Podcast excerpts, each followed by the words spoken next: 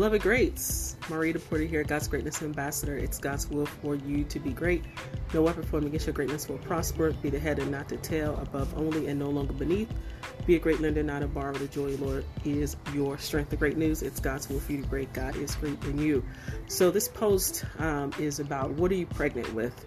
Um, we are indeed filled with the Holy Spirit, but God has something in you by the power of the Holy Spirit that you are to give birth to. Just like a woman gives birth to a baby in the natural, we are to give birth to what God has placed within us spiritually.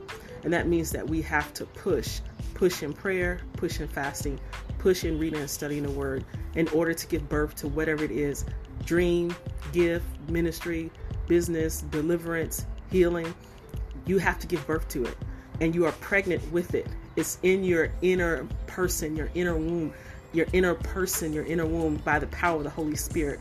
So I'm not talking about a natural birth. I'm talking about your spiritual birth.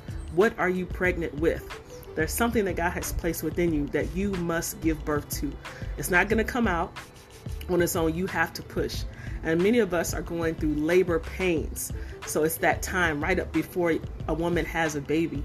You go through these pains, these groanings, you know, where your soul feels like you're at war and, you know, you have to push through that.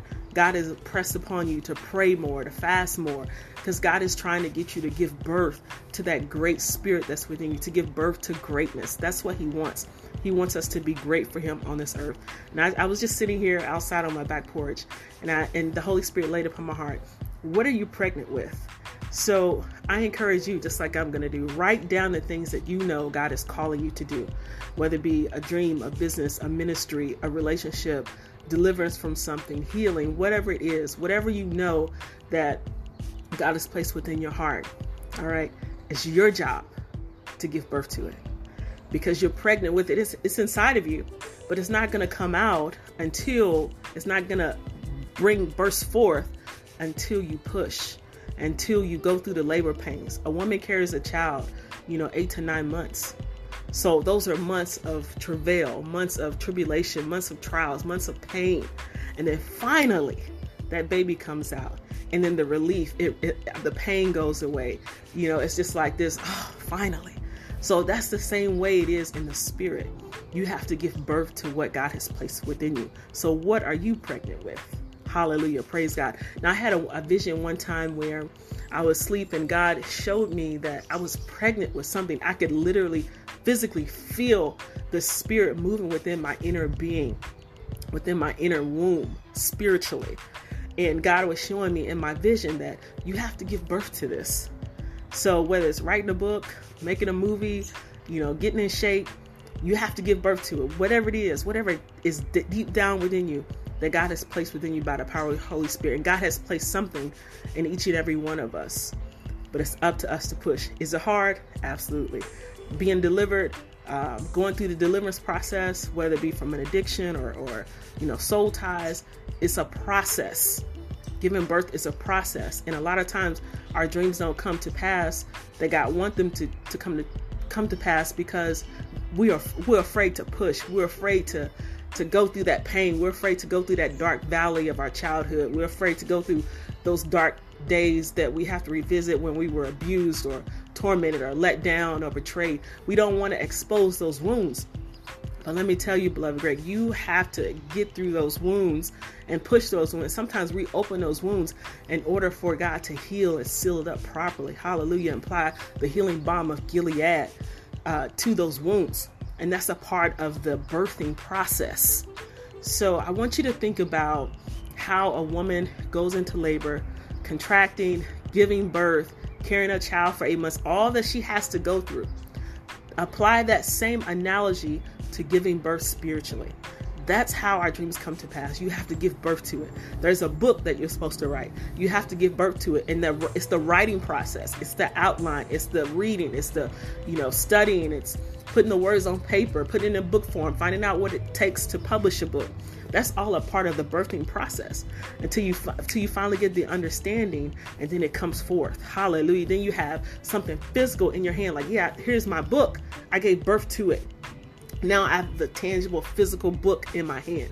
right? So same way with making music or you know whatever it is God has placed within you, you have to go. We have to go through the process.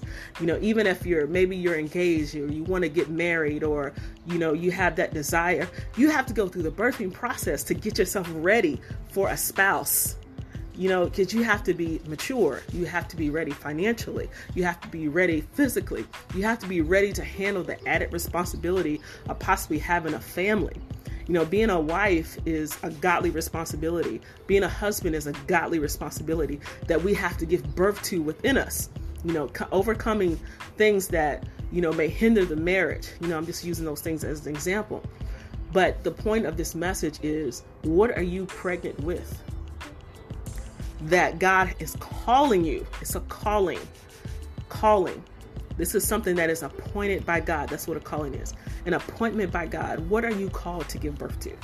Hallelujah. Maybe you want to become a homeowner. You have to give birth to that through to uh, to becoming a homeowner. You have to go through the process, fixing your credit, getting your money together, make sure you have stable employment, finding a good uh, lender, a good realtor, or you know if you have the cash to pay for the home, paying down your debt, paying off collections. That's all a part of the birthing process.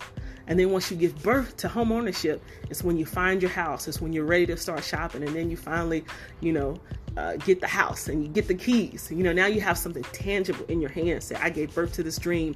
Now it's in my hand. I'm living it. Hallelujah. Praise God.